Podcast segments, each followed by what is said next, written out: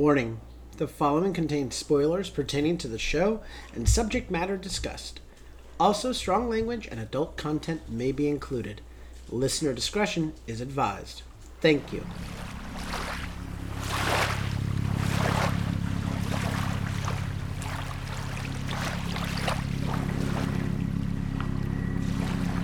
I love that we live so close to the river.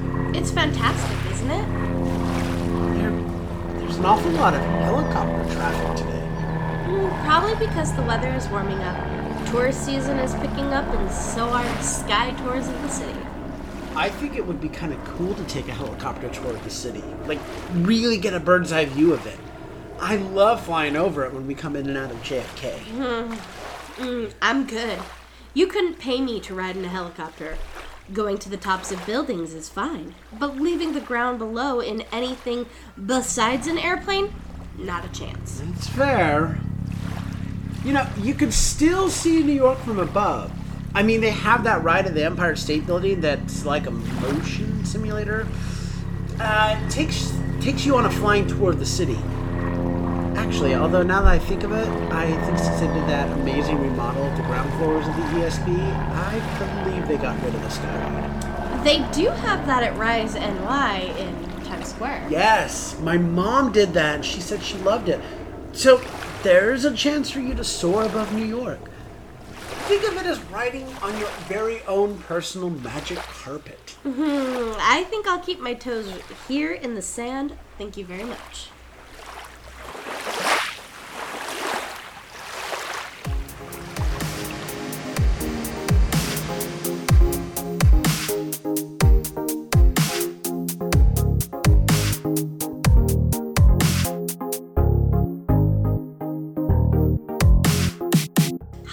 Everyone, and welcome to Stage Whisper. I'm your host, Hope Bird, and with me is my co host, Andrew Cortez. Today we are going to be discussing the iconic show Aladdin. So hurry and take your seats. It looks like the show is starting.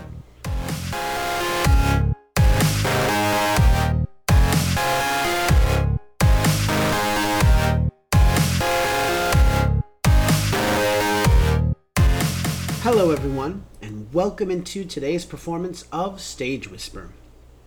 Life is your restaurant, and we're your maitre d'. Come on, whisper what it is you want. You ain't never had a friend like me. And what do friends do best? They take each other on journeys. And on today's episode, we are going to take you on the magical journey that is Aladdin the Musical. This hit show, courtesy of Disney, brought to life the classic cartoon that millions have fallen in love with and dazzled audiences with Disney magic that continues to awe and amaze fans. But before we can go searching for the diamond in the rough, we must first get our bearings by laying the groundwork.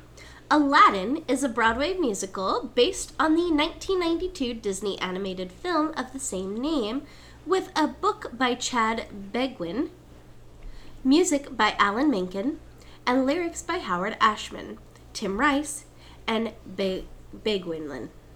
It resurrects three songs written by Menken and Ashman for the film, but not used, and adds four songs written by Menken and Beguelin. In November 2010, Alan Menken confirmed that a musical theater adaptation of the movie was in the works, with a book written by Chad Beguelin. The musical premiered in Seattle, Washington at the Fifth Avenue Theater from July 7th through 31st of 2011. Jonathan Freeman, who voiced Jafar in the film, reprised the role on stage. Adam Jacobs and Courtney Reed played Aladdin and Jasmine. Additional cast included James Monroe Iglehart as Genie, Sean G. Griffin as the Sultan, Don Darryl Rivera as Iago, and Andrew Keenan Bolger, Brian Gonzales, and Brandon O'Neill as Omar, Kasim, and Babkak. A trio of characters conceived for the film, but ultimately replaced by Abu. The production was directed and choreographed by Casey Nicholaw, and the set designer was Anna Louizos, with costumes designed by Greg Barnes. In 2012, productions of the musical played at the Tuacahn Amphitheater in Ivins, Utah, from June to October 2012, and the Muny in St. Louis from July in July 2012. In 2012, Aladdin was staged in Manila at the Meralco Theater. The musical was then staged in Spanish at the Bogota, Colombia in 2013. Aladdin had its pre Broadway tryout at the Ed Mirvish Theatre in Toronto, Ontario, from November 2013 to January 2014. Nicholaw Barnes and Steinmeyer returned as director, choreographer, and costume designer, with Bob Crowley replacing Louizos as scenic designer. The special effects were created by Jim Steinmeyer. This is the perfect time to introduce our full design team. Book and additional lyrics by Chad Beguelin, music Alan Menken, lyrics Howard Ashman and Tim Rice, directed and choreographed by Casey Nicholaw, scenic design Bob Crowley, costume design Greg Barnes, lighting design Natasha Katz, sound design Ken Travis, hair design Josh Marquette, makeup design Milagros Medina Cerdeira, illusions design Jim Steinmeyer, and special effects design Jeremy Chernick. The show would arrive at the crown jewel of Broadway, the New Amsterdam Theater, on March 20th, 2014, where it still plays today. As of October 30th, 2022, it has played 2,930 shows. It is currently the 20th longest running show in Broadway history. The show shuttered on March 12, 2020, due to the COVID 19 pandemic, but reopened on September 28, 2021. It was one of the first shows to help usher in the return of Broadway. The show would be nominated for five Tony Awards that season and would be granted with one for Best Featured Actor in a Musical for James Monroe Iglehart, who played the genie. The show would also see numerous other productions mounting around the world, including Mexico, the Netherlands, Germany, Japan, Australia, two US tours, and a very successful West End production that was recorded. Although the film was Disney's first to feature non white human protagonists, Disney did not consider ethnicity in the casting process for the musical. This, quote, colorblind policy sparked some controversy with the American Arab Anti Discrimination Committee, receiving numerous complaints from actors of Middle Eastern descent. The executive director of a U.S. minority rights organization lamented that the production had, quote, missed an opportunity to showcase Arab American actors who remain underrepresented on Broadway. So now let's head into the Cave of Wonders and explore our story.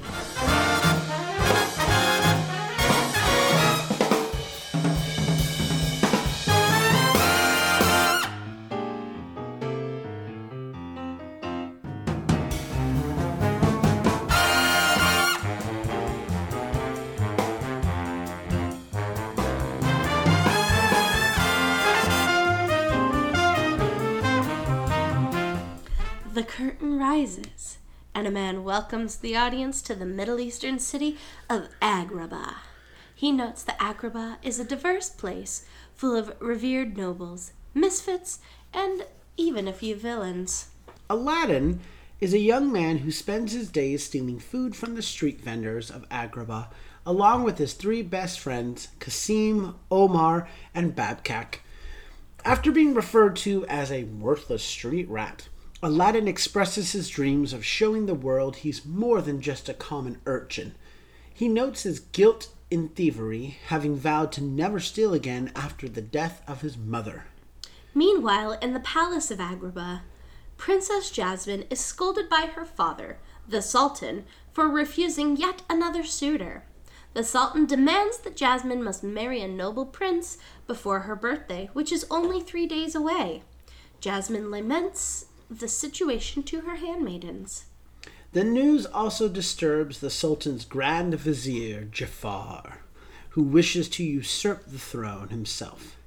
He and his assistant Iago search for a way to enter the Cave of Wonders, a mysterious cavern in the desert said to hold untold power. The voice of the cave reveals that only one who is worthy, a diamond in the rough, may enter. When Jafar asks the identity of this diamond in the rough, it is revealed to be Aladdin. Jafar and Iago set out to find him. While entertaining the locals, Aladdin meets Jasmine, who has disguised herself as a commoner to get a sense of life outside the palace. Aladdin has no idea who she is, but he is immediately smitten. After a brief scuffle with the guards, he takes Jasmine to his hideout, where they each reveal their unhappiness in their own lives. They are discovered by the guards, and Jasmine is escorted back to the palace. Aladdin is ordered to be killed, but he is saved by Jafar and Iago, who lead Aladdin to the Cave of Wonders. Grateful for saving his life, Aladdin honors Jafar's request to enter the cave. Once inside, Aladdin is instructed to bring the magic lamp to Jafar and touch nothing else. Astonished by all the treasure buried within the cave, Aladdin attempts to take the Egyptian chain along with the lamp. The cave angrily seals itself, trapping Aladdin inside. Engulfed in darkness, Aladdin rubs the lamp, which, to his surprise, unleashes a magical genie, revealed as the man from the beginning of the show, who offers to grant him three wishes. Aladdin initially shrugs this off in disbelief, prompting the genie to display his powers with an impressive musical number. The genie then reveals that he has limitations to his powers. He can't grant wishes that include murder, romance, revival of the dead, or wishing for additional wishes. Amused and overjoyed at his good fortune, Aladdin tricks Genie into magically freeing them from the cave without actually using a wish. Thereafter, Genie states that Aladdin will not receive any more magic help unless he explicitly states, I wish. After Aladdin asks Genie what he would wish for, Genie muses that he would wish for freedom, since he is a prisoner of his lamp. So Aladdin promises to use his last wish to free the genie. Aladdin decides to use his first wish to become a prince in order to be legally able to court Jasmine.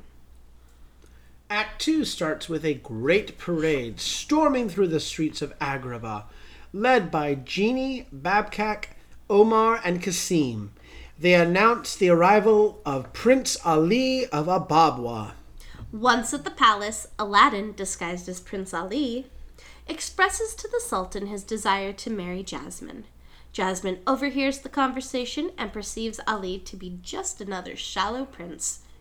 Jafar, who is suspicious of Ali, tells him the location of Jasmine's bedroom, not mentioning that it's against Agrabah law to for the princess to have a suitor in her quarters unsupervised.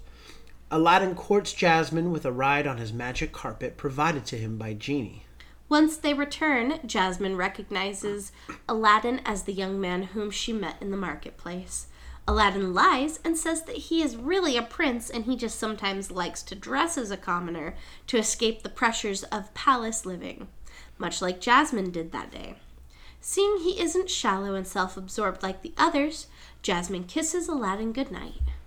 After she leaves, Jafar has Aladdin arrested for entering the princess's room unsupervised. Upon hearing the news, Babkak, Omar, and Kasim storm the palace to rescue their friend. They are captured and thrown into the dungeon as well. But with a little help from Genie, Aladdin uses his second wish to free them. The Sultan greets Aladdin in the hall and gives him his blessing to marry Jasmine, meaning that Aladdin himself will inherit the throne as the new Sultan one day. Fearful of this great responsibility, he tells Genie he's going to save his third wish for a day he may need it, rather than use it to free Genie like he promised. Distraught, Genie returns to his lamp and refuses to speak to Aladdin. Aladdin laments. Meanwhile, Jafar and Iago manage to steal the lamp that Aladdin has carelessly discarded. As the Sultan announces to the public that Jasmine is to wed Prince Ali, Jafar appears and reveals Ali is to be merely a common street rat named Aladdin, whom the former then threatens to send to the end of the road if no one changes the latter's personality to meet his standards. Genie then enters with Jasmine in chains, saying that Jafar is now his master and that his first wish was to make Jasmine his prisoner. Jafar uses his second wish to crown himself Sultan, which Genie reluctantly grants. Remembering what Genie told him earlier about the, the limitations of his powers, Aladdin tricks Jafar into wishing for himself to become a genie so that his power will be unmatched. Genie grants Jafar's wish, and Jafar is sucked into a lamp of his own, bound to it for eternity. Aladdin uses his third and final wish to set Genie free. He then admits to Jasmine that he loves her, but he cannot pretend to be someone he's not. Seeing the nobility in Aladdin, the Sultan decrees that henceforth the princess can marry whomever she pleases. Babkak, Omar, and Kasim are made royal advisors while Iago is arrested. Aladdin and Jasmine are married, and Genie prepares for a long awaited vacation. All ends well as Jasmine and Aladdin board the magic carpet and take flight. The, end. So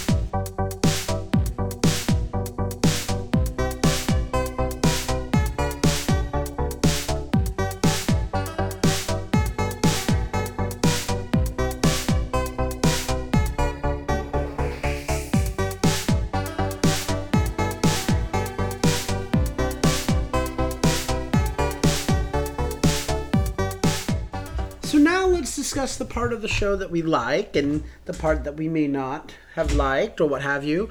And our dog Eliza is around here saying that she has opinions of the show as well, apparently. Eliza has strong opinions about She the show. She does have opinions of the show, but I do too. Um, ultimately, I really did enjoy the show. I, I'm gonna be upfront about this. All right, here, here come the boos. Here comes the hate mail. Here comes the unfollowings. For me, I did think. Let me back up for a minute. If you know me, you know that I am incredibly Disney ignorant um, the number of films I've seen, it'd be easier to tell you the number of films that I've seen versus what I haven't seen.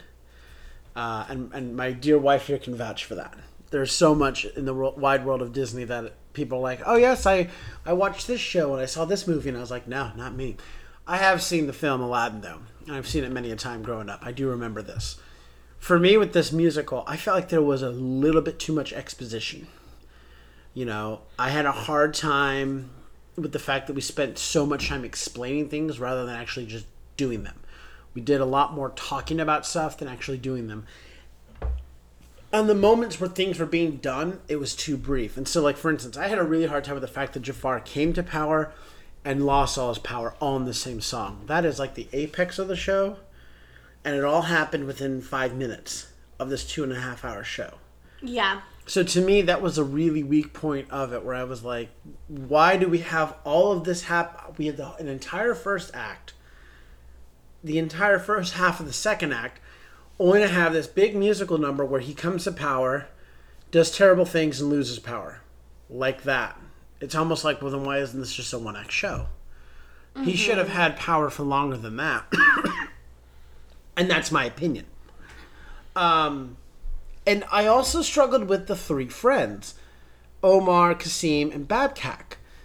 They seemed like very one note kind of characters. They felt like they were playing a stereotype Yeah. of a friend rather than actual friends. Right. They didn't exactly fit in to the most of the places where they appear in the show. It was very much that comedic Three Stooges almost effect. And I was like, I don't understand what you're doing here. I, I don't. As someone who grew up with the the animated film, for me, I was like, "Who are you guys?" And and granted, this is an adult. I'm looking at this, so I was expecting Abu, who was never like that comedic sidekick in that way. Having Iago the way it was done, like that made sense because Iago was the talking parrot, and that easily transferred just fine. Abu didn't say words, you know, and so we instead we got these three friends who totally played the like the 1920s shtick kind of thing.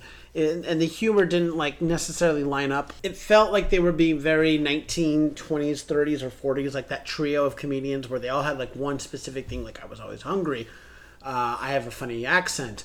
I am just dumber than a doornail, you know. But there are these trio, like the Bowery Boys. You know, there was an old show called the Bowery Boys, which is kind of like the Three Stooges. Right, or even it could be said it's like the Bing Crosby and uh, Bob, Bob Hope, Hope. films where there's just this like we always play this type of character. Right, and now I've seen the show a few times since, and I've I've con- I've started to warm up to them, but I think what just really kind of stuck in my craw was like I said, I grew up with the film, and to me, you market the musical similar to the film, and I didn't get Abu. I got these three guys. who I'm like, who the heck are you? And okay, where do you? The funny person in this show is supposed to be Genie. So what are you three doing here? You know? Well, and the parts that kind of got to me as well um, are the fact that, yeah, you, like you said, Genie is supposed to be the the comedic relief in all things. Um, you know that that is how it should have been. But I just I felt like some of the things they tried to punch up too much and make it like it was in the film, but not like it was more like it was a it was a homage to the film and not really a story point if that makes i'm not They they focused to me a little bit too much. Like the music was beautiful. We're gonna get in all this, but the story was the weak point for me. The book Yes. was the weak point for me in this show. it didn't transfer all the same feelings the story didn't and levels that you got from the film Right. Now, I will say, again, the more I've seen the show, the more I've gone, oh, okay, yeah, oh, okay, oh, okay, you know. Well, and it is important to remember that it is its own thing. You know, you're not, you can't do an exact replica from the movie to the stage. Right. You have to change it up a little bit, and that's not what we're critiquing here. It's And I'm more- not saying that this is a bad show by any means, because, like I said, the more I see this show, the more I continue to warm up to it. And the most important thing that I have to keep reminding myself, and throughout writing this, this is a Disney production. I am not Disney's target audience. Yeah. I am not Disney's target audience. They're not going, you know, let's get that person that sees every Broadway show and off Broadway show and let's give them. No, what they're targeting families, kids, first time theater goers. And for them, this show is a huge win. It's familiar, it's spectacle, it's performed brilliantly. Well, and it's set up in a way that kids can watch it, especially kids who don't have the capability of of adults with their attention span. Right, but that's the thing is like it. It's got enough stuff that holds their attention, but then it has enough that it'll help them understand and appreciate the art. But then we go back to something that's going to hold their attention. You know what I mean? But it's it's a very smart show, and it's a very well done show. Me, I'm I'm literally comparing apples and oranges and going something that's unfair. You know, um, and I'm being nitpicky about this. Is the thing. I do not want anyone to sit there and go, "Oh, well, this must be a terrible show." By no, No. means at all. I mean, I if someone offered me a ticket to go see Aladdin tomorrow, I'd absolutely take it and be like, "Sure, I like Aladdin." We saw Aladdin after the pandemic reo like everything was reopening. Um, you know, I have no problem with going to see Aladdin, but our job with this show is to sit there and talk about what we liked and what could be done better. For me, I thought there was too much of explaining stuff, and these three these three characters that I hadn't met until the show, I was confused as to like what they were doing. Their mm-hmm. their numbers in that were not impressive. High Adventure for me is the is is the weakest musical number in the entire show. Right. You know, I think right now would be a great moment. I, I do just want to say, I do just want to say, before we dive into our boxes, because I know you want to go into that. I think one of the best selling points of this, and, and should be noted, is I've never seen special effects like what we saw in the show in any Broadway show up until that point. And I'd have to sit here and sip my coffee for a good long while to figure out have I seen another Broadway show that has had that level of special effects. That is one thing. Spider Man excluded. Spider Man is its own thing. You know, this show continued, continues to amaze in that realm. Okay, okay, I, I've thought of it. The show that out special effect Aladdin was Harry Potter. and the Cursed Child. And if you've seen that show, I mean, think about it.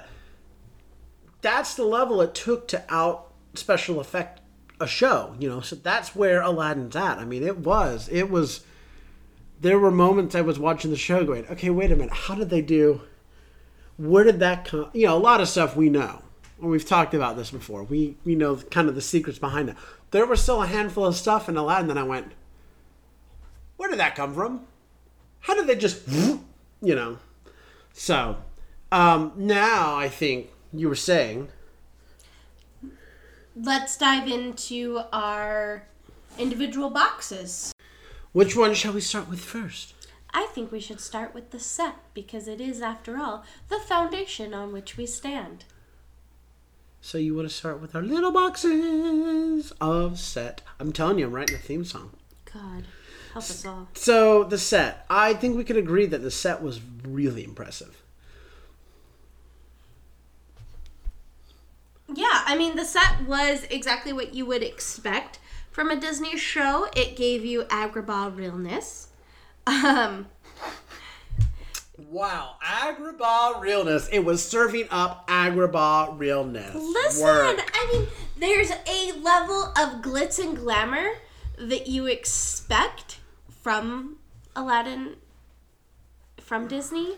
Um, and so I appreciated the cleverness where it was kind of like it was kind of like the same thing they did with like Big Hero 6 where they had San Francisco but it was Tokyoized. It's kind of that same thing where it's like New York City but it's been it's been you know desertified. Your your your analogy is lost on me because I haven't seen Big Hero Okay, well our, 6. our, our listeners will get it. I'm sure they will, but you're you're saying it to me. You're looking at me, and I'm just like, yay. But I agree with the fact that it's glitzy and glamour, and it's serving up Agrabah realness. Um, the first thing you see when you come in is this impressive curtain, um, and I know that doesn't sound like a big deal, but as we mentioned, it's the crown jewel of Broadway. It's the New Amsterdam, which is an enormous theater, and I mean enormous, very steep. Oh my gosh, and so the the height of that curtain is insane but it's this giant curtain and that is impressive on its own because it's not the theater's curtain you know? Um, and then when it does go away you see this beautiful versatile set that has all these hidden places for special reveals and scene changes and stuff. When they turn around and and a woman appears out of nowhere you know um, when they you know they turn those those set pieces around some of those buildings and whatnot or I mean, I just think of the intricate um, patterning and lattice work for Jasmine's bedroom. yes Um, it's, and it's not very full of a bedroom but it looks and it looks huge but It it, looks looks, like so it's- intricate it's intricate and grand. the hall for the palace mm-hmm. um, i also love the the that they used everything to the fullest ability and the thing that i, I was taken back by was the height of everything so when we're in agrabah we have those tall buildings right the, the houses or mm-hmm. whatever that looks impressive and everything. But we are also looking at a second stage, you know, we, uh, which we've seen before. We see, you know, levels and, and, and sets where you've got platforms and whatnot. Well, they utilize the rooftops as well to do stuff.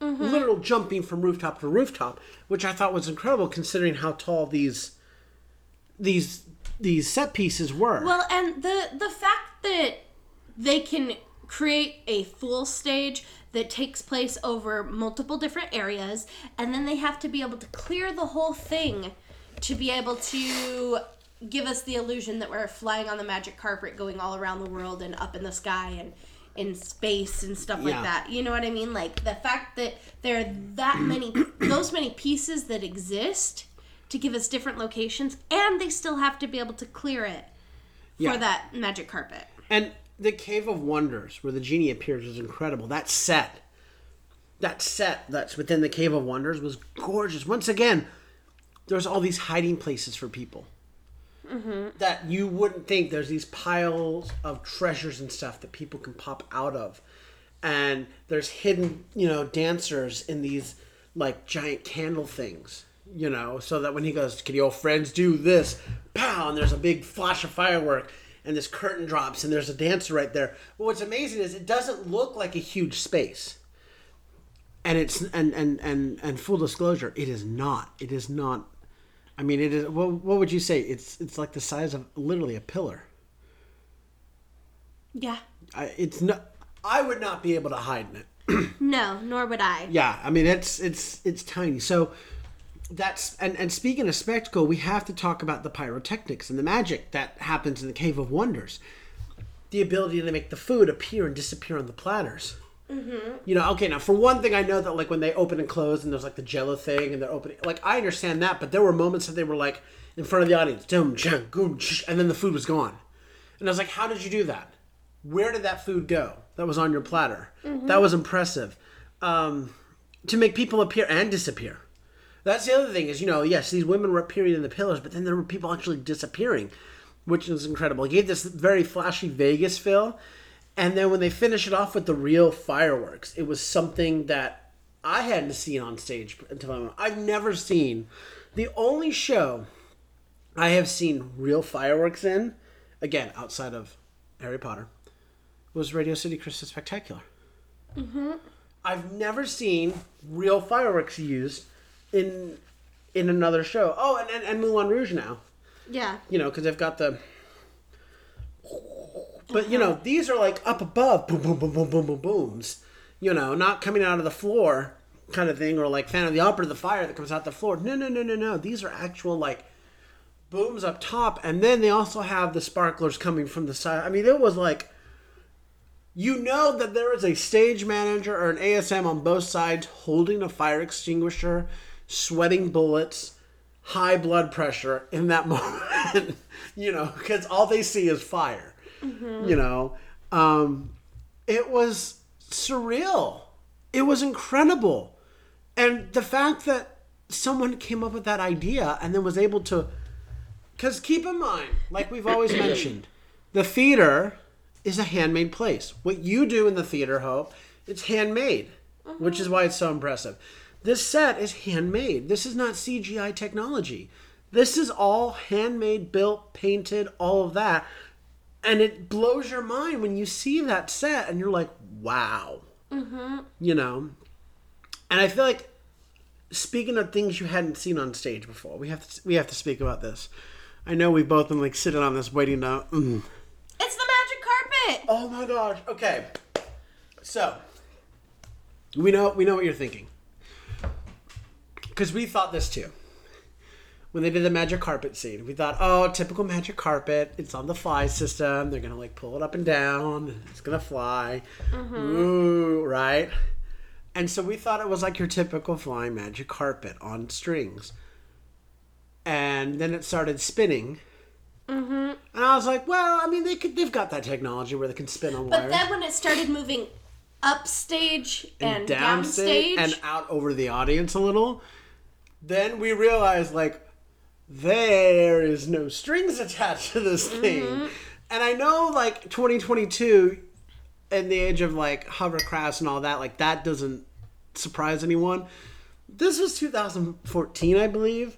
Mm-hmm. Like we were so much more naive, and so we were like, "What is this witchcraft?" You know, as someone who's not usually like super impressed or like blown away or like you know the technology just oh my gosh. I literally when that moment happened i was like i just want to come back to see this magic carpet again. Like this is incredible. It was so magical. It was so magical. Um that's that's Well, theater. That it's worth it alone to go see the show to watch the magic carpet. And just feel everyone's wonder come alive from from age six to age sixty or what you know what I mean. Like you can't believe that you're witnessing this live. That that your imagination, like this is where we're at. We were watching two people on a magic carpet flying around on stage, literally just flying. It it brings out the kid in you. So.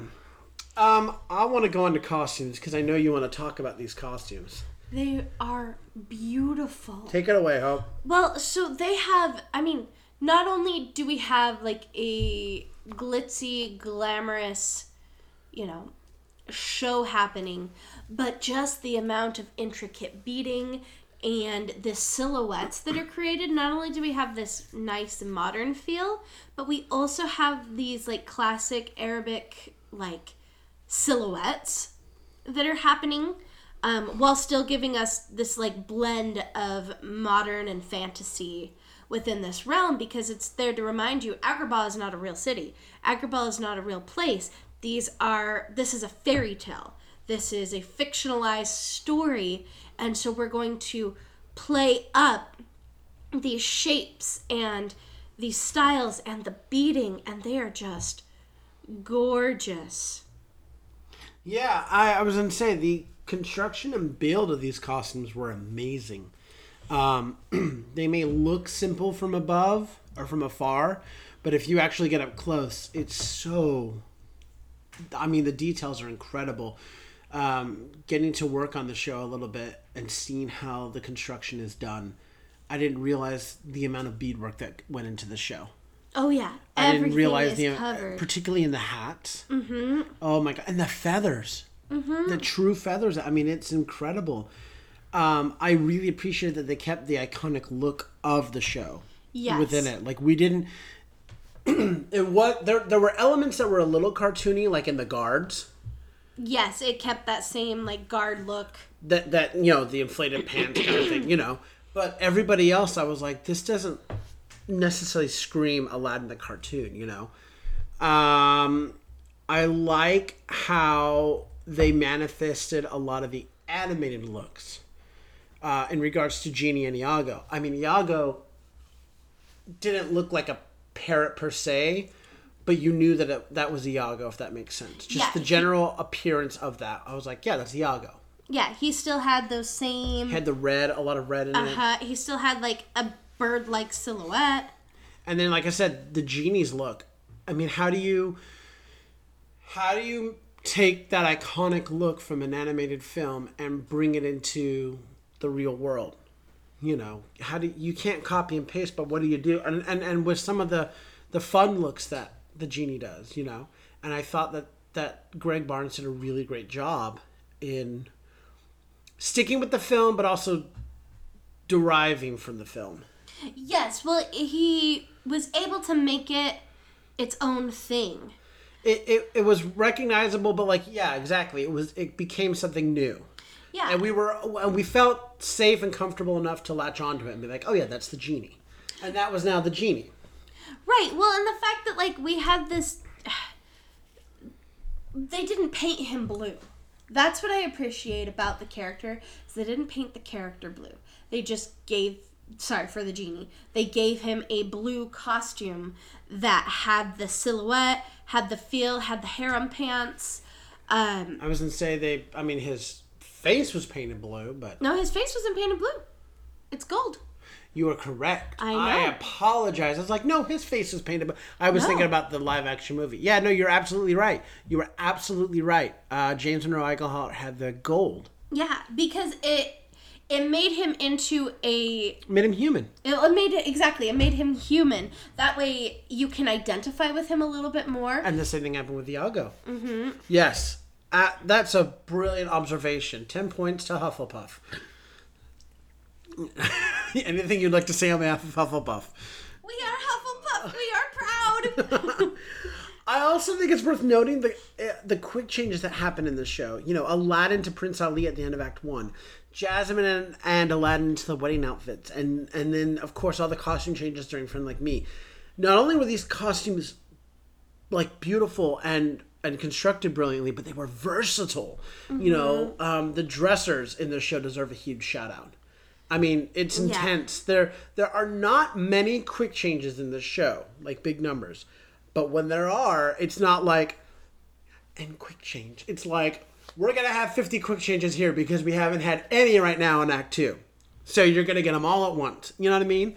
The ability to have the costumes designed and planned out in such a way that it allows for that. Oh my gosh! Wow! You know, um, the fact that Aladdin ends Act One in his Prince Ali Ali Ababwa outfit, and it's like a 15 second change, is incredible.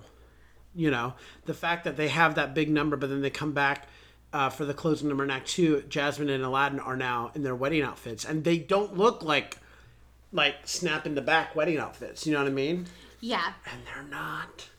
You know, is impressive. They didn't just slap it on over their previous costume. Is what I'm trying to say. So this is brilliant design. What I like is you can see the costume designer working with functionality. Right. Well, and the other thing I uh, I want to divert to the women in the show for a moment. Um, so what I appreciated is them not super anglicizing, uh, anglifying Jasmine. They kept her um, like her classic silhouette where it is a two piece and we do show her stomach and we do see her shoulders um, because I think that it's important to recognize that other cultures don't value purity culture as much as we do, but Puritanical, I'll say. yeah, Because yeah, I agree with you. Um, that's one thing I noticed when we saw the show is I was like, there's a lot of skin on this in this show, but it wasn't sultry. I was like, but this looks right. Like I feel like this is right for the culture. Well, and I would have. Um, the, I will say, yeah, I it it. I would have liked to see more than just um, Jasmine having the bare midriff. Um, they gave the illusion to it in all the ensemble characters, but not Not to the same length. Exactly. So I would have liked to have seen that. Um, but that being said, um, I feel like they did do Jasmine justice um, in her costume and making it real and staying true to the character. Now, the one thing I want to say that I was disappointed in and and I really I use the word disappointed in a very loving way. Um, I was hoping to see more of the classic Jasmine silhouette with her hair, with the ponytail. Yeah. Now that being said, I understand why they couldn't give that. And please And- explain. Well, because one, the cartoon has complete unrealistic silhouette with it. okay. That is just not like her. The amount of space that her hair takes up on top of her head would have to be quadruple the amount of hair just for the top part, and then go into the ponytail. And it's just not a realistic shape to maintain or exist. Um, so I understand why they couldn't. I'm disappointed it couldn't happen, but like I understand it. Now that being said, I do love how much hair they gave her and the way that they interpreted her hair differently because it it is beautiful and glamorous. You know, they didn't take away any of Jasmine's beauty in creating this new, more realistic shape for the hair.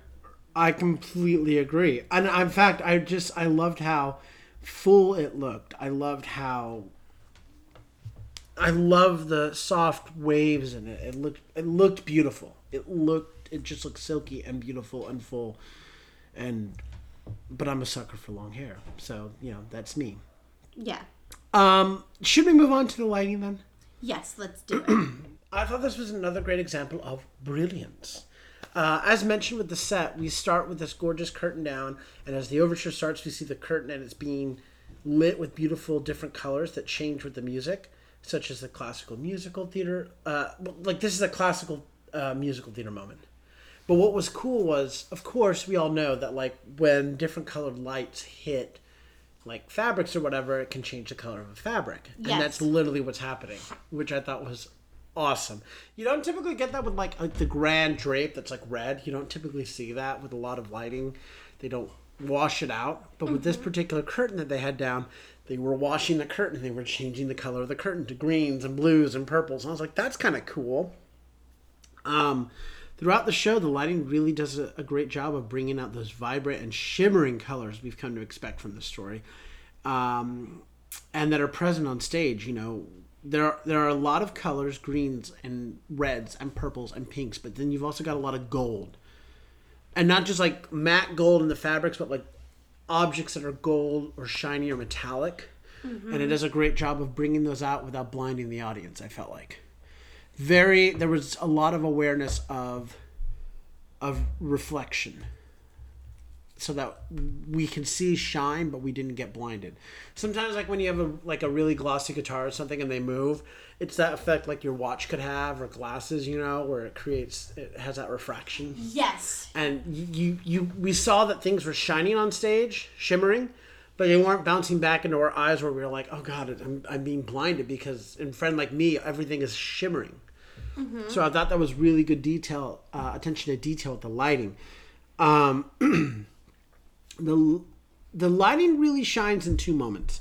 Friend like me as well as when we are in the palace. So in friend like me like i said with all the gold um, we are able to have the set made even greater and glitzier um, which is great with all the washing of the light. And like i've mentioned without blinding us.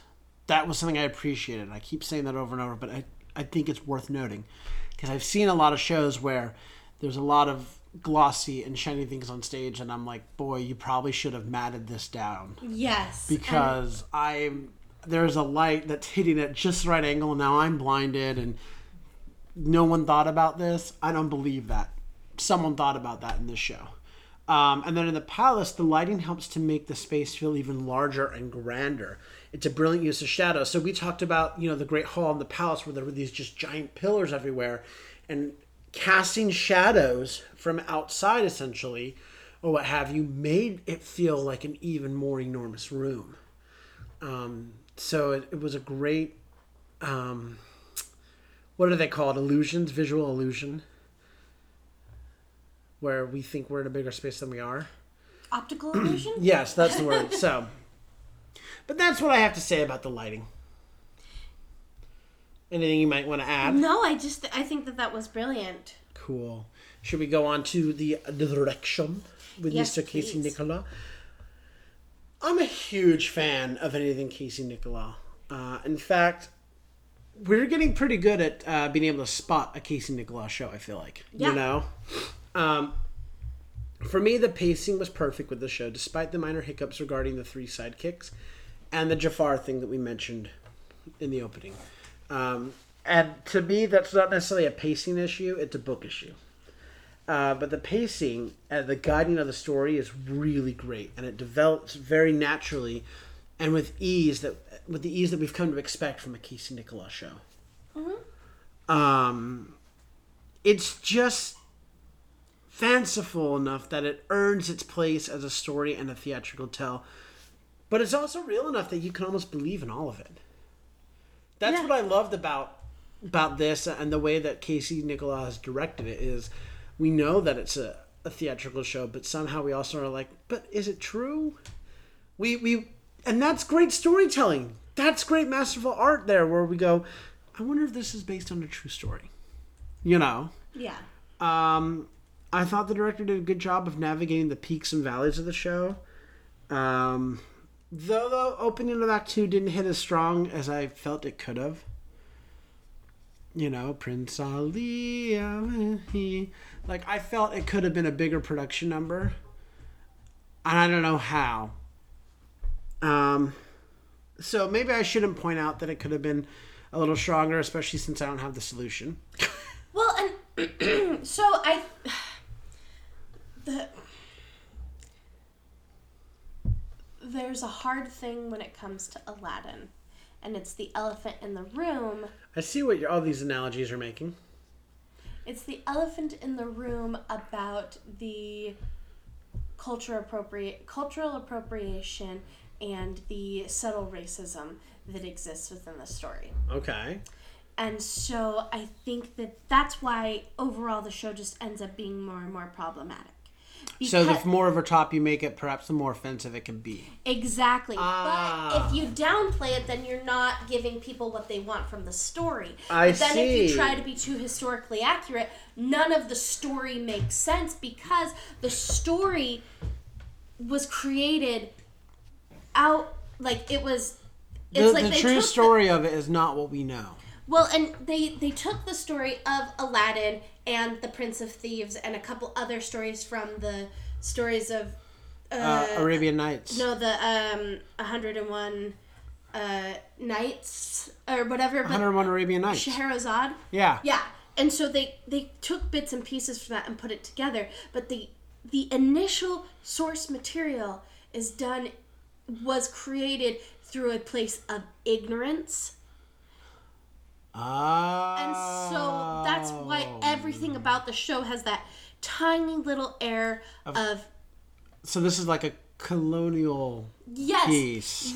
exactly. This is extreme colonialism at its peak, oh. and so we can sit here and try to guess how we could make it better and da da da da. da.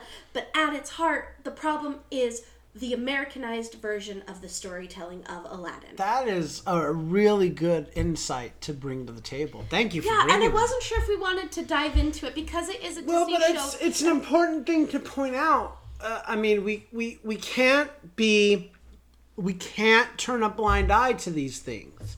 yeah. It's not saying we can't enjoy Aladdin, but when we dissect a show like this and we try to figure out why didn't this moment hit or why isn't this, when we actually go back and you explain this is why, especially now that we are much more aware of things, we go, oh, mm-hmm. so we have two options: we accept it as is, or we go, then we can't do this anymore. Exactly. And if we can still do it the way it is without making everyone incredibly unhappy, then let's do it. If mm-hmm. what we're doing offends people, then we shouldn't do it. And I feel like we'll get into that offense later, but I'm glad to know that because yeah, Act 2 I was just like this doesn't this feels like a grand number, but I feel it felt slow and I felt like it could have been better, but I don't know how. Well, and that's exactly it. And I think that being able to reflect and understand what is happening within the realm of reality within this fairy tale, and just remembering that the Aladdin we all know, especially the Aladdin being presented in this musical, is a very Americanized version of the story. Um, and so taking that with a grain of salt in your dissection and maybe starting a bigger conversation and a um, deep dive into understanding what is happening um, could you know it, it's a it can be a conversation starter Yeah. Wrapping up the stuff on uh, the direction, though, I would say this is a great example of the great merriment of design and direction. The technical design was executed flawlessly with Nicholaw's vision. And building off of Nicholaw's vision, he was also the choreographer. So let's talk about that choreography. Um, it was incredible. It's totally Casey Nicholaw. Like if the cast is not panting after a big number, it's not Casey Nicholaw choreography. Like let's let's be real.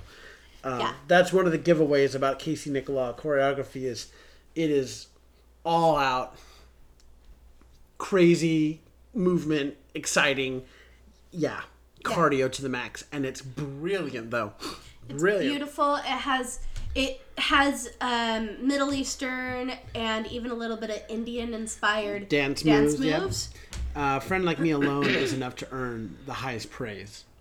I, I Oh, mean, yeah. it, it does. It stops the show and there's like a 10 minute standing ovation. I've never seen a production of Aladdin where the show just doesn't stop at a friend like me, nor should it. And not just because of the genie's performance, but that entire, the entire cast that's on stage because it is. It is incredibly awe-inspiring. Um, the exploration of movement and tempo throughout the show to help emphasize the mood and moment is just fantastic. And Casey, yeah, Casey really has an eye for allowing the body to help physicalize the idea and the music at the same time, which Yeah. I really love. You that's know, a good way to put it in a Casey Nicholaw's show, people are not on stage and do not move on stage unless there's a reason. You aren't there to be window dressing, kind of thing. So when you watch, if you've seen Aladdin, go back and watch it again. When you see people on stage, even if they're just like running off, watch the way that they run off. Mm-hmm. Especially if there's music playing.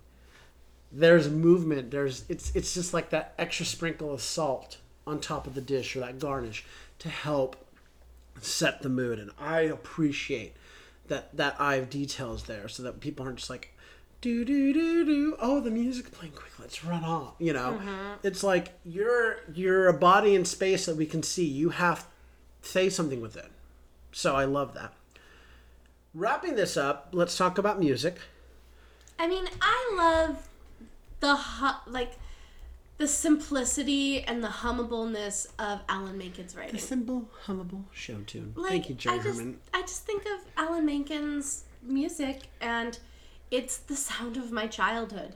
Yeah, it really is. Um, the show is full of these iconic show show tunes, these songs that we all grew up with.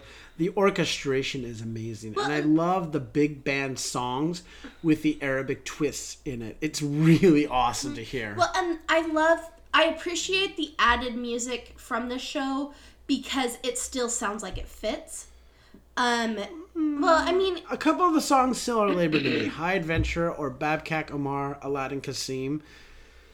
But this is again goes back to my feeling about those characters. yeah, but I also think that, like, at least in color and shape Yes. of music, they still belong in the same story. It's not like, um, oh my god, I can't think of what musical it is, but there was a movie, mus- a movie turned stage musical that had songs in it, and it just the songs and the show didn't add up. I got nothing. I can't remember what it It's is right now. Uh, one thing I will say is if you have or you purchase the Alad- the Broadway recording of Aladdin, Mm-hmm. go to the very end where it's um, James Monroe Iglehart and um, Adam Jacobs, so the original genie and Aladdin, and they're just like having a session with Alan Menken, um, and they do a version of something, but then um, James Monroe goes, you know, the genie never gets a love song or anything, you know, or a ballad, you know, and Alan Menken goes, you want the genie to have a ballad? He's like, I want the genie to have a ballad, and Jacob goes, give the genie a ballad, and they do this whole like Disney mega mix of Alan Menken songs that is just out of the world. Like it's amazing. It's called the Genie medley. It's at the end of the album. They've got like Hercules songs, Little Mermaid. Uh, Beauty and the Beast. It's got Gaston on in there, but I mean, it's it's James Monroe Iglehart totally being a ham, and we love him as a ham.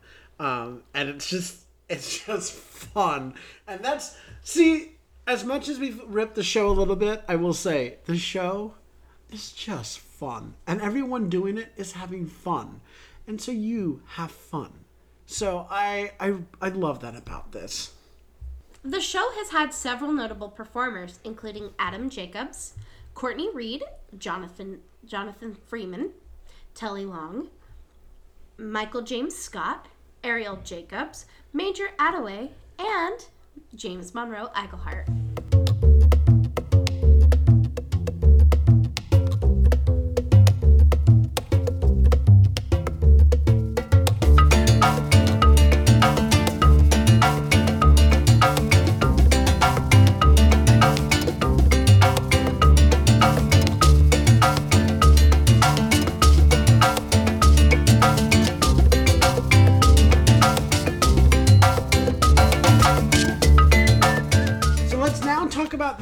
This show has had on the theater and its history, starting with theatrical impact.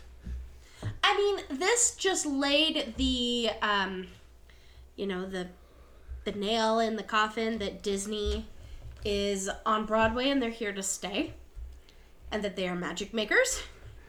I mean, I don't know that I'd say nail in the coffin, and I don't know that this is the show that like was like Disney's here to stay. I mean, I thought Newsies was definitely a pronouncement of that, or Mary Poppins. Well, I just think that To the me- longevity of it. To me, this was the show that announced that Disney was still had its A game with its classics. I feel like we're saying the same thing. Um, because it had it flopped with Little Mermaid. It had a flop with Tarzan.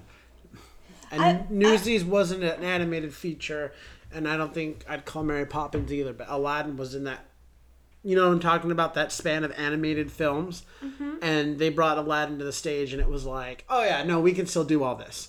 Lion King was not a one shot, a one trick pony with our animated films. Like we can still do all this, and yeah, they do. And in fact, we were just talking a little while ago, and I was like, I wonder when Hercules is going to come to the stage, you know? Because, God, I can't wait for that. That music alone is amazing. You know, and uh, look, we all grew up with that that animation style. When I say we all, I mean, you know, we, you and Us, I, us, our, you and I. I mean, our generation. Yeah. But it's when you get to see that live and done with the energy that you you you felt come out the screen, it's so exciting. Um, but I think I agree. It was a huge Disney hit, Mm-hmm. and it, it, like I said, it brought another classic story to the stage, and it showed the Disney it was not going to be a flop. Disney Yes. did know how to take their their old hits, put a fresh coat of paint on it, or new spin on it, and serve it up.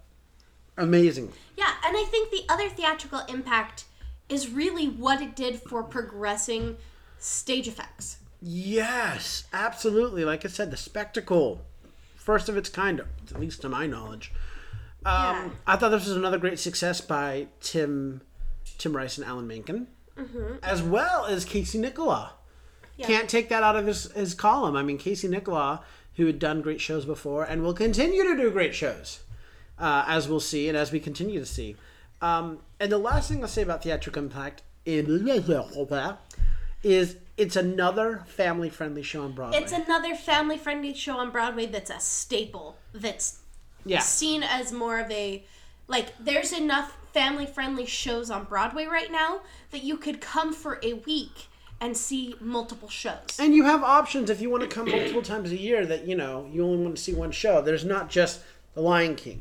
Now you can go see The Lion King. You can go see Aladdin. You can go see Music Wicked. Man. You could see Wicked, you yeah, know. like there's you have more options to bring your entire family out to be a tourist here in New York And support the theater. and support the theater. As for societal impact, we mentioned um, it's another family friendly show, which means it brought a new audience to the Broadway theater. I'm not talking like people that were like, oh, Aladdin, I love Aladdin. No, what I mean is it's a younger audience. Yeah, it's it's people like us. It's millennials like us now bringing our children. Are we millennials? Yes, we're Okay. millennials. It's bringing millennials these classic films that we grew up with, now being able to bring our kids and experience them in a different way and Yeah. experience them in a new way together. Yeah. And I mean, the other thing is, I'll say is it, the future uh, success of the theater relies on on the engagement of younger audiences. We have to to replenish and rebuild our audiences. Right. We can't rely on the same group the entire time. So we have to continue to find new audience members. And we're not going to find young audience members who are going to want to go see these gritty, risky new age plays or musicals per se. But mom and dad might take you to see Aladdin. Mm-hmm. And all of a sudden you go, wow, that spectacle, that's amazing. I want to see more. And the older you get, yeah, you might go see Lion King and you might go see Wicked and all that. That's fine. But then the older you get, you might start branching out and go see other things. You might go see a Kimberly Akimbo. You might go see a Beetlejuice or a Strange Loop or, a something. Hadestown. Or a Hadestown. And all of a sudden you're like, wow, look at the world. That and then you might start going off Broadway. And the theater's kept alive because you as a patron. It started with just this one thing that we that get we planted that seed that we bit you with the theater bug and boom Right, and that's why we need shows like Aladdin is to help usher in younger and newer uh, theater goers. Yes. Now, the other thing I'll say is this was a great um, opportunity uh, for um, Arab actors on stage, Arab American actors on stage. Now, not at first. We mentioned that there was some criticism at first, how they missed the boat, how Disney missed the boat on that. That has changed. Oh, how that has changed. So, for instance, currently playing Aladdin on Broadway is Michael uh, Maliakel, and Jasmine's playing by Shoba Narayan. So Shoba um, was in the first tour of Hamilton, and I actually got to work with her. Um, and she is of Indian descent, I believe. Right. Which we we're not going to completely break everything down. When I, I should rephrase it, not necessarily Arab actors, I guess actors of color. But my point being is, we're what I appreciate about what's being done regarding casting, particularly with the primary roles, is it's being given to actors who are actually fit the role. Um, what's the word I'm looking for? Ethnically, per se Yes. and racially, as opposed to, oh, that's a white dude with a tan and that'll work. No, we can find actors who actually are culturally of this character. Mm-hmm. There's no reason why we can't cast an Aladdin who's of Arab descent. There's no reason why. Plenty of guys out there who fit Can that it. bill. Exactly. And that's what they're doing now, which I am I completely respect. And I think that was a huge societal impact that this brought. well, and like I said, this this show can be a conversation starter. Right. Well, that's the thing is Um, there, was a mistake made and then it was fixed. Uh, yeah. Well, and it's it's it's another. I mean, listen. These To are un- extent it was these fixed. are these are uncomfortable conversations, But they and they exist.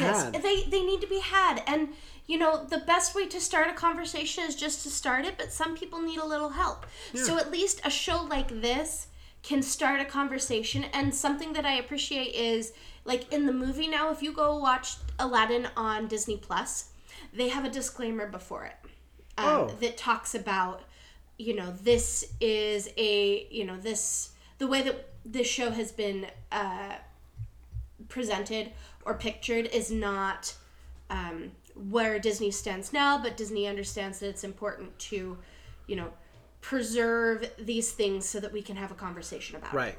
The other thing I'll say is, you know, similar to how Julie Taymor, the director of The Lion King, said, you know, audiences will get different perceptions when they see a show. You know, if a white audience sees The Lion King, they see the beauty and of the costumes and of the African safari, uh, sa- savannah and that. But if a black audience goes to see it, you know, they see a black king and everything. And a child sees that, that amazes them. And I feel the same way about, you know, if, if a young Arab child sees Aladdin, they can relate to these leading characters Well, and maybe a lot more than another show where they may not see themselves on the stage. And, And- that's what I appreciate. Now, look, this is not the most perfect show at all No, to, but- to represent the the Arab community by any standards. No, what I'm saying is it a societal impact of the show was it it gave a way for another ethnicity to identify on stage and go, "Wow." And look." maybe going forward, it will inspire the next generation of musical theater writers and playwrights to write something that is more, exactly um, yeah, that is more realistic and representational of their culture. Exactly. There's no reason why we can't have more people at the table. They deserve a seat at the table. Exactly. As and that great Tony can, speech was. And if this show Yep. can be a jumping off point for that, that is a good thing. Yes. And as we've mentioned before, the last thing I'll say is it's a great intergenerational show. Parents took their kids to see one of their favorite shows on the stage, grandparents took their grandkids, whatever. This just spans all ages, races, religions, all of that. It just it's a fun show. So we need to ask the question, is the show still relevant? The fact that it continues to play on Broad on the Broadway stage, I think, shows its relevancy though the story itself doesn't necessarily offer any like high art or commentary or groundbreaking subject matter you know?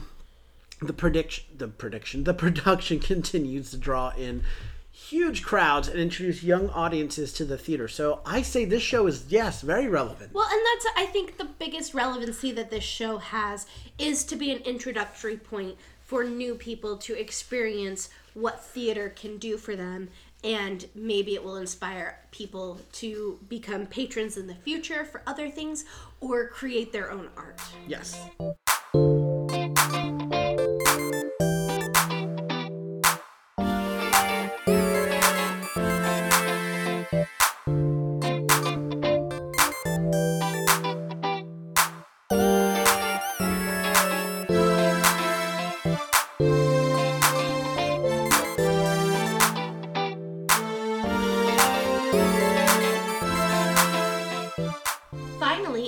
promised, we wanted to share some of our own personal stories about experiencing this show. We had the good fortune of seeing this show four times uh, in 2014, 15, 19, and 2021. Uh, the first time we saw the show was at the New Amsterdam, and I mean, we've mentioned it before, I believe, when we talked about Mary Poppins, how steep the theater is. Yeah. Uh, this is actually the only theater on Broadway that I feel very like. I actually use the handrails going to my seat because it's so steep and I'm just like whoa, whoa, whoa, you know. Um, but I remember just being amazed by the flying carpet. It was so wow. Now, when we saw the show in Salt Lake City, when it came through at the Eccles Theater, um, I remember being really blown away. And I don't know what it was. Uh, it, it wasn't the first show, and it won't be the last show at the Eccles Theater to just my Well, mind, and but it fact was. that they were able to transfer it out on tour and give us this range of motion and this thing that in my mind was like you could only see it at the new am. Right. The new Am. All right. I guess that's the new nickname for it. No, I just I don't know what the the touring cast was on, but it it was invigorating seeing it in Salt Lake, and I was like, oh yeah. And I remember I we, I was with your mom. Uh, were you? Mm-hmm. I was there. No, I wasn't running. You and I both did day work for Okay, so show. you were with us. So you remember, like, it was you, me, your mom, I think your aunt, and your cousin came too. I think so. and we were all there and i just remember being like this is you know i was like well sure we'll take you to aladdin like i guess you know we work in the theater we all have to go see those shows that everyone wants to see Mamma mia and that you know but then i was like oh my gosh this was really good and i was like am i just a snob i might just be a snob but man that was a really good production but you led me to the next memory which is we worked on the show um, this is my first broadway show i ever worked on um, at, at, at the touring house, I'll say. I did work on a Broadway show previously. We'll get into that later. But touring house. I worked at the Eccles Theater. I did a day call, um, which was incredible for me because up until that point, I had just been a dresser. So the fact that they were like, "Quick, come and do some day work," I was like, "I can't sew. Like, I can sew a button like nobody's business, but I I think I'll be useless." And they were like, "No, come on in." And I got to help inspect and clean and do some of the maintenance on the costumes, which was great. They didn't make me sew, thank God. But like they were like, look for repairs that you can bring down, and we'll take care of all the sewing. And you know, you're gonna clean all these hats, and you're gonna check all these shoes, and you're gonna, and that you know, the naive me working where I worked, I was like, I thought you all do this when your your dresser crew does this, and they go, no, no, no, no, they don't do that. That's the day crew job. And I was like, wait, what? This union world? Oh my gosh! Like I love this. Um, so it was great. And then at the same time that that we were doing our day call, um, they were doing a photo shoot for new merchandise and promos. They, I remember what was cool about it. A little sense of pride is um, they planned to do it in Salt Lake because our theater was so beautiful that they wanted to capitalize on it to use photos they could take there for all their new posters and everything like that. And I was like, how cool is that that our little theater got picked? Not really little, but you know. So Yeah. we were I was back there doing day work, but then I was also helping actors get in the costume. I was like, I love what I do. you know. Um this is one of the first shows we saw shortly after Broadway returned. Um which was incredible. I mean, I was still getting all teary eyed every time the lights went Listen, down. I don't think we ever walked through that theater slower because we stopped and looked at every single photo in the lobby. Yeah, we. Um, I didn't want to forget anything. I And I remember touching the walls, touching the banisters, staring at the carpet, and just taking in the whole experience. because it had been eighteen months. It had been so long. And then to walk in and just, I think I spent, we got there right when doors opened, and I spent, I felt like 15 minutes just studying the ceiling mural. Yeah, I. I mean, the first show we saw coming back to Broadway was "Come From Away," and I cried during that.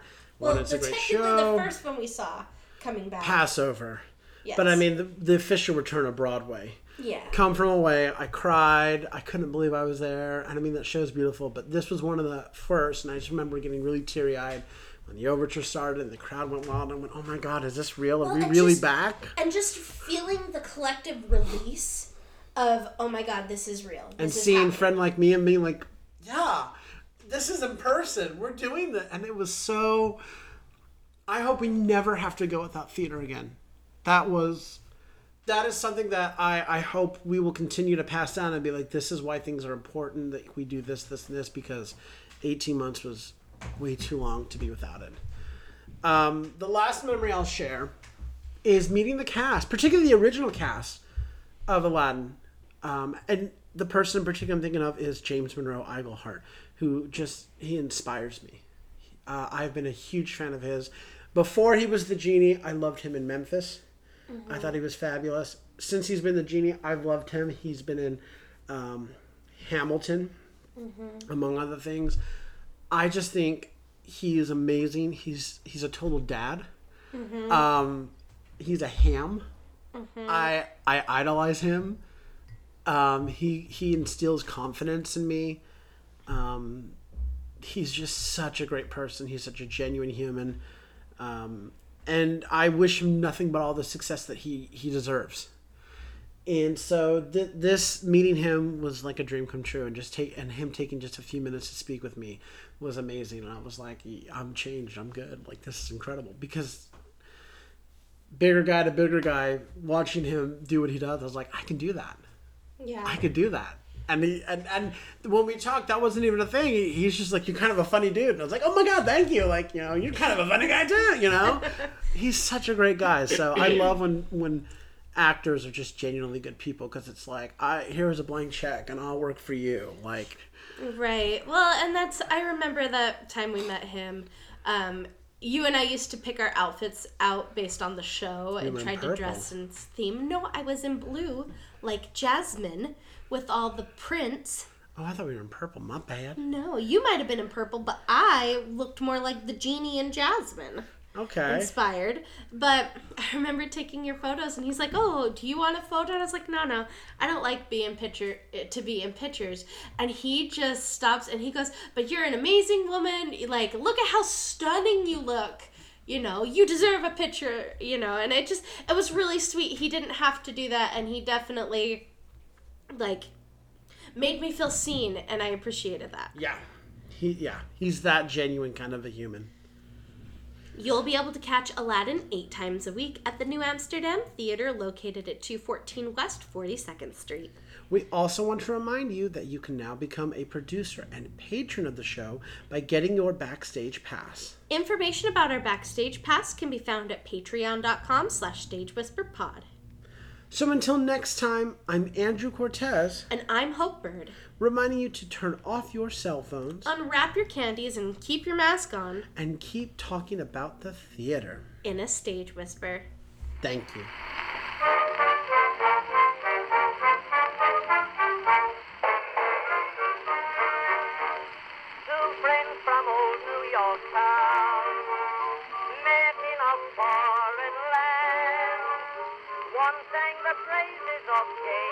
If you like what you hear, please leave a five star review, like, and subscribe. You can also find us on Facebook and Instagram at Stage Whisper Pod. And feel free to reach out to us with your comments and personal stories at stagewhisperpod at gmail.com. Our theme song is Fox by Music for Wildlife. Other music on this episode provided by U.S. Army Blues, Music for Wildlife, Kevin MacLeod, Jazzar, and Billy Murray.